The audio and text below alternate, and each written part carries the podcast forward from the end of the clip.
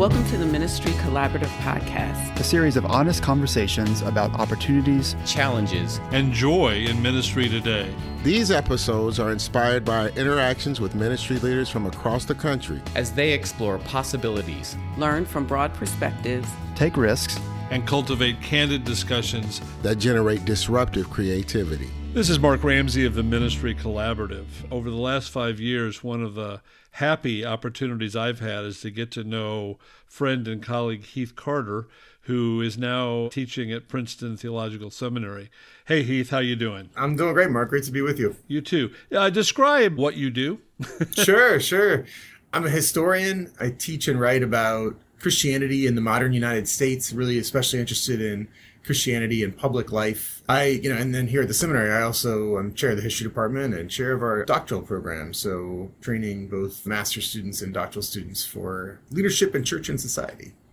And I know you taught for a long time at Valparaiso University. What's mm-hmm. the difference oh, good in your experience between teaching at a university and a seminary? Yeah so many differences that are not only running down that axis of kind of the university seminary difference, but also regional differences and differences in the types of students that we tend to attract. I mean, at Valpo, uh, taught there for seven years. I loved it. Important regional university, important national university for Lutherans. That's a place that, you know, where the students tend to come from more conservative backgrounds. And as a historian of the modern United States, I was sort of interested in sort of trying to introduce them to critical perspectives on the US and its life and history.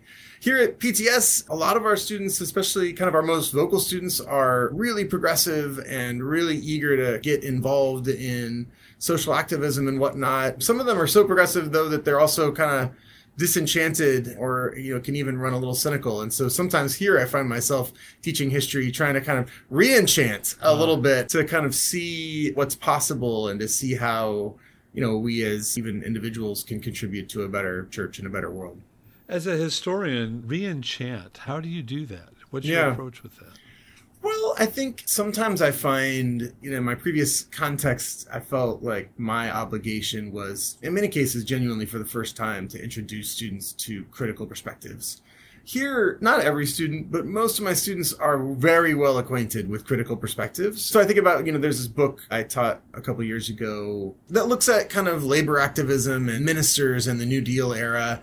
And I zoomed in on this radical preacher who got his start in the South and then came to a moment of discernment where he had to decide, and he was counseled by a professor at Vanderbilt Divinity who said, you know, don't leave the church. He was talking to this pastor, Claude Williams, the Presbyterian pastor. He said, don't leave the church, Claude. I know the church is more conservative than you are, but if you stick within the church, you're going to be able to move the people.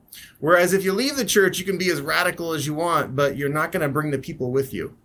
And so confronting students with the kind of the little moments like that and mm. saying, mm. you know, this is a historical actor and a historical situation, but it's not so different from some of the questions that my students are wrestling with today. And so I want them to really wrestle with maybe are there some reasons to stick with an institution that you don't always agree with? Those kinds of things. Yeah. And that seems to be hand in glove with your work on Christianity in the modern United States because those mm. issues are front and center yeah. everywhere. Yeah. When you said that, my first thought was to go, wow, is there a Christianity in the modern United States? Mm. But given mm. all we know about the last, particularly 60 to 70 years yeah. of what's going on culturally, where do you see traction for active Christian faith in the modern United States? Mm.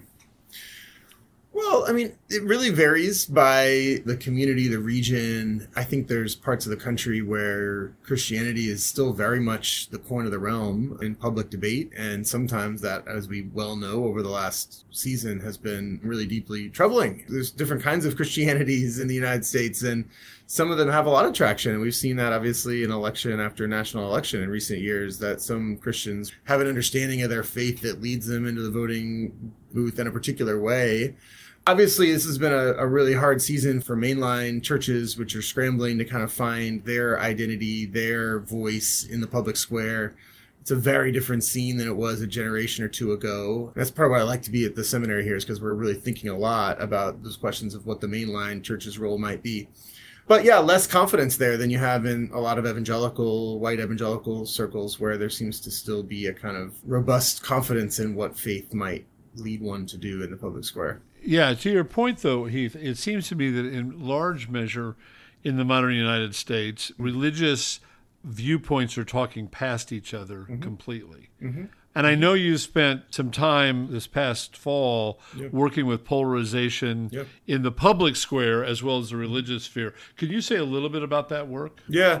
This year at the seminary, I've been convening this series on the future of American democracy with a, a lot of attention to faith, but also broader than that. And in the fall, we really tackled this question of polarization. We know politically, Americans, you know, it's not totally unprecedented. We fought a civil war, but at the same time, politically these days, Americans are increasingly likely to look at folks that they disagree with as not just wrong, but as like serious threats to the national well-being. Americans are shopping in different places from people they disagree with. They're worshiping in different places than people they disagree with. There's there's a way in which there's kind of a deep cleaving within the social fabric. So this fall, a lot of time thinking about this question about the way that it affects churches. Churches were not that long ago places where at least politically, people did come together across lines of difference oftentimes in a way that is increasingly less likely today. And the consequences of that are profound, in part because what we know is that most people don't make up their minds about any given issue or about their politics in general based on all the books that they've read.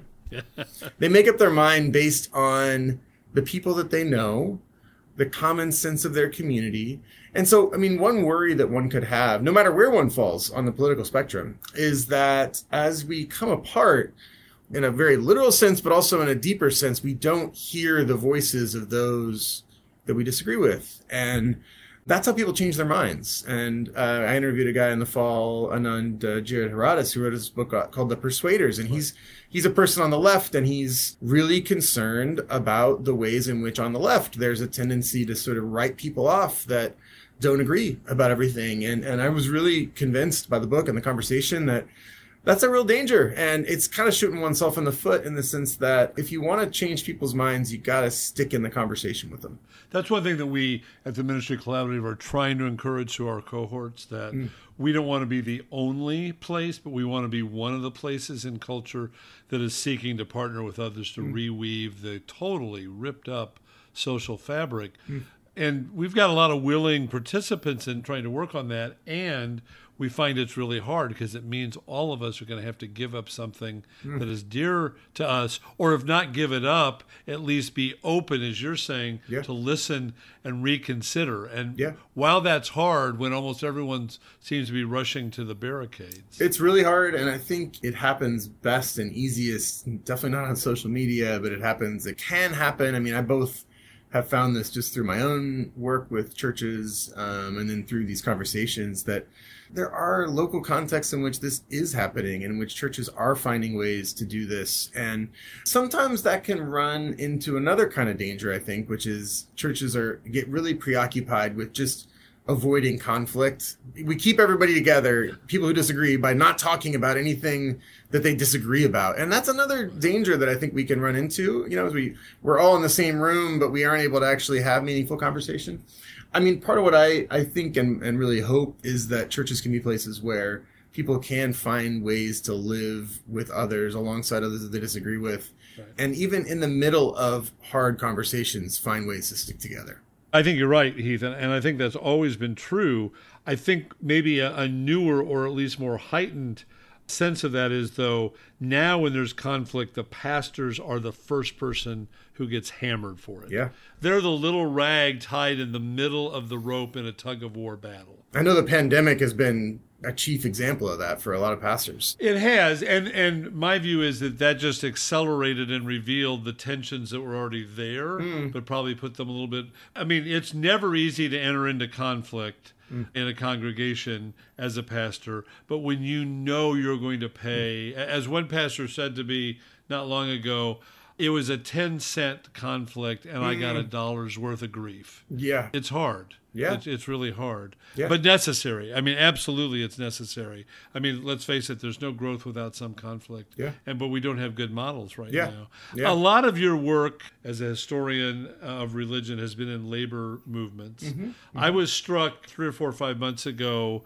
Gallup came out with a survey that was pretty depressing. It was a mm-hmm. year over year, 2021 to 2022 mm. tracking of the trust in American institutions. Mm. Everything from the military to big tech to banks to churches to labor unions. Every single institution in American life declined mm. mm-hmm. except for labor unions, and they held even. They were at zero, but that was the winner in that. What's your sense of that? And then a broader question what's your sense of how labor unions relate to Christian faith and Christian community? Yeah. I've done a lot of writing about kind of an earlier era, about 100 years ago, when there were just really strong ties between Christian churches and labor, and there were widely shared moral intuitions that the laborer was worthy of their hire, that God was on the side of the little person, and that the churches had a moral obligation to be involved in that fight. For a variety of reasons that, you know, we don't have time to get into, those intuitions have waned, and we've been, you know, shaped over the last generation by a kind of gospel of free enterprise that saw no place for labor to the point where when I was teaching, especially at Valpo, you know, my students would come into my classroom and have no idea that there might, what would those connections even be? We're at a very interesting moment right now. And I think younger generations, millennials, you know, Gen Z and the folks coming even behind them are coming into an economy that is the rise of the gig economy, the decline of kind of widely available corporate benefits that really, you know, were really key, obviously, for my grandparents' generation and folks coming out of the post war period. That world is disappearing. And so I think there's a huge question right now of what's coming and what are the churches going to have to say? I mean, I always, so younger generations are very anxious about their economic futures. And we know that they have good reason to be because the likeliest outcome is that their outcomes are going to be worse than their parents, which are worse than their grandparents you know, there's a lot of anxiety right now too about the rise of the nones and the ways in which those same folks who are very anxious about their economic futures are uncertain, mistrustful, not attached to church institutions in the ways that their parents and grandparents were. For good reasons. Yeah, for a variety of really important reasons. And I think I've seen these two issues, Christian witness on economic questions and the nones and the future of the nones, which remains very uncertain, as being linked. And I think, mm-hmm. you know, the churches have got to figure out what exactly it is that they have to say about the shape of a just economy in this different world. It's a very different world than the, the world that Detroit auto workers helped to shape. And we, we just live in a different time, a different space, and no one really knows what's coming. But I do think young people, as they grow up, whether or not they're going to come back to church, may be tied very much to the whether the churches can recover their teaching on questions of a moral economy. Heath, what you just said goes in so many different directions. I'm going to ask a simple question that I know has a complex answer. Given that these movements and this sort of moral imperative was sort of part and parcel of Christian community and mm-hmm. now is seen as an outlier, mm-hmm. what changed? Yeah, it's a huge question. A couple big factors. I'll just give you two big factors. I mean, one is there was a lot of investment, to be honest, on the part of corporate actors in the mid 20th century in the Cold War era to literally fund churches and parachurch organizations that were fighting against labor and fighting against the New Deal and fighting against this kind of. There's a way in which the FDR crowd, the FDR cabinet, saw the New Deal as an outworking of kind of Christian social teaching. Mm-hmm. There's just no question about that. And then there's a, a backlash against it, a well funded backlash against it, and that has enduring ramifications. The other big thing is that labor by the, the mid 20th century becomes deeply interracial. And its interracial quality gave a lot of pause to even white Democrats, especially in the South, but all over the country, who saw labor as destabilizing kind of the racial politics of the country. And those two factors play a huge role in unsettling kind of the moral intuitions of an earlier era. I appreciate you saying that. As someone who went through seminary, I never heard that narrative. Yeah. That was Yeah. just the received world. And I, I appreciate you saying it out loud in mm-hmm. ways that we need to recover and understand. Obviously, there are other perspectives, but it needs to not be ignored. Yeah. I am grateful that someone like you, with your expansive energy and insight, is teaching at an institution that is geared toward preparing hmm. at least some of its students mm-hmm. for parish ministry. Yeah. What are you seeing in that field as Yeah. you, as well as your colleagues, try to equip future pastors for this work? Yeah. We have phenomenal students here at Princeton Seminary. They are a remarkably diverse bunch coming from increasingly all over the world, all over the theological map of the world, by the way. And that's fascinating and challenging. And I think also a real gift of this place is that we do have that kind of diversity theologically and otherwise. The thing that I think is really interesting and really part of what I've been so excited about in coming to Princeton Seminary at this moment is this place has worked for a long time and certainly since the post-war revival is, you know, we prepare Presbyterian pastors for the elite Presbyterian churches across the country. That thing is really going away and it's going away in, in various kinds of ways. It's going away in the sense that those churches are changing and yeah, there's a lot to actually see this as a kind of historic, interesting moment of opportunity. And part of what I, I've really enjoyed coming in here, these big questions about what's the future of the main line? What's the future of clergy? What's the future of these churches and whatnot? I mean, those are huge questions. I'm super interested in them. I, a lot of my work touches on them, but I'm not equipped to answer them myself.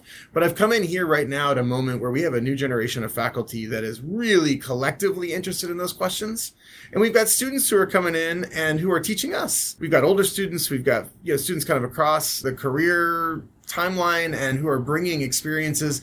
They go out into the world after leaving here. We stay in touch and we're learning from them a lot about the ways that the landscape is changing. So I don't have a, a hard and fast answer about sort of what's the future of the main line going to look like, but I can tell you this is a place where those questions are being asked in a really interesting, exciting way, and I, I'm excited about what's to come. It's not a not a downer moment from my perspective here. I don't think it's a downer moment anywhere, even though it may look like that for some. And I've got to say, working in an organization now that resources pastors from at least 23 denominations, as well as non denominational churches, the questions are slightly different mm. based on theological and religious location.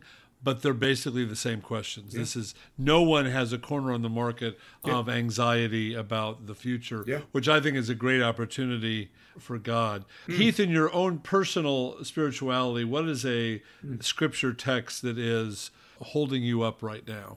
Hmm. It's a great question. Uh, I think in the last little while, I've thought a lot about Matthew 5 and kind of the call to be salt and light. And I think about, you know, folks like Fannie Lou Hamer, who in earlier moments, really tough times, were singing This Little Light of Mine and making it a, a civil rights anthem. And, you know, this has been an over a season of kind of overwhelming change, overwhelming worry. Even you know, kind of this, the title of my series and the future of American democracy is titled that way because there's a lot of anxiety, right? And I think about this biblical call to be salt and light and to to let your little light shine, and and who knows what God may do with it. So I've been holding on to that. Fabulous. Heath, thank you so much. And as the only podcast guest who lives next door to the house that Albert Einstein inhabited until his death, you are a right. notable guest. I deeply appreciate your work.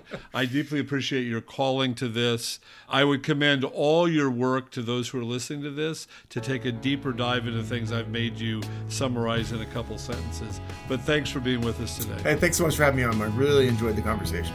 Thank you for listening to the Ministry Collaborative Podcast. A project of the Macedonian Ministry Foundation. The Ministry Collaborative nurtures a national network of pastors and congregations committed to faithful, creative. and courageous engagement in their communities. Our producer is Marthane Sanders. To find out more about our work of cultivating leadership that makes a difference in congregations and communities, Visit our website at www. Ministrycollaborative.org.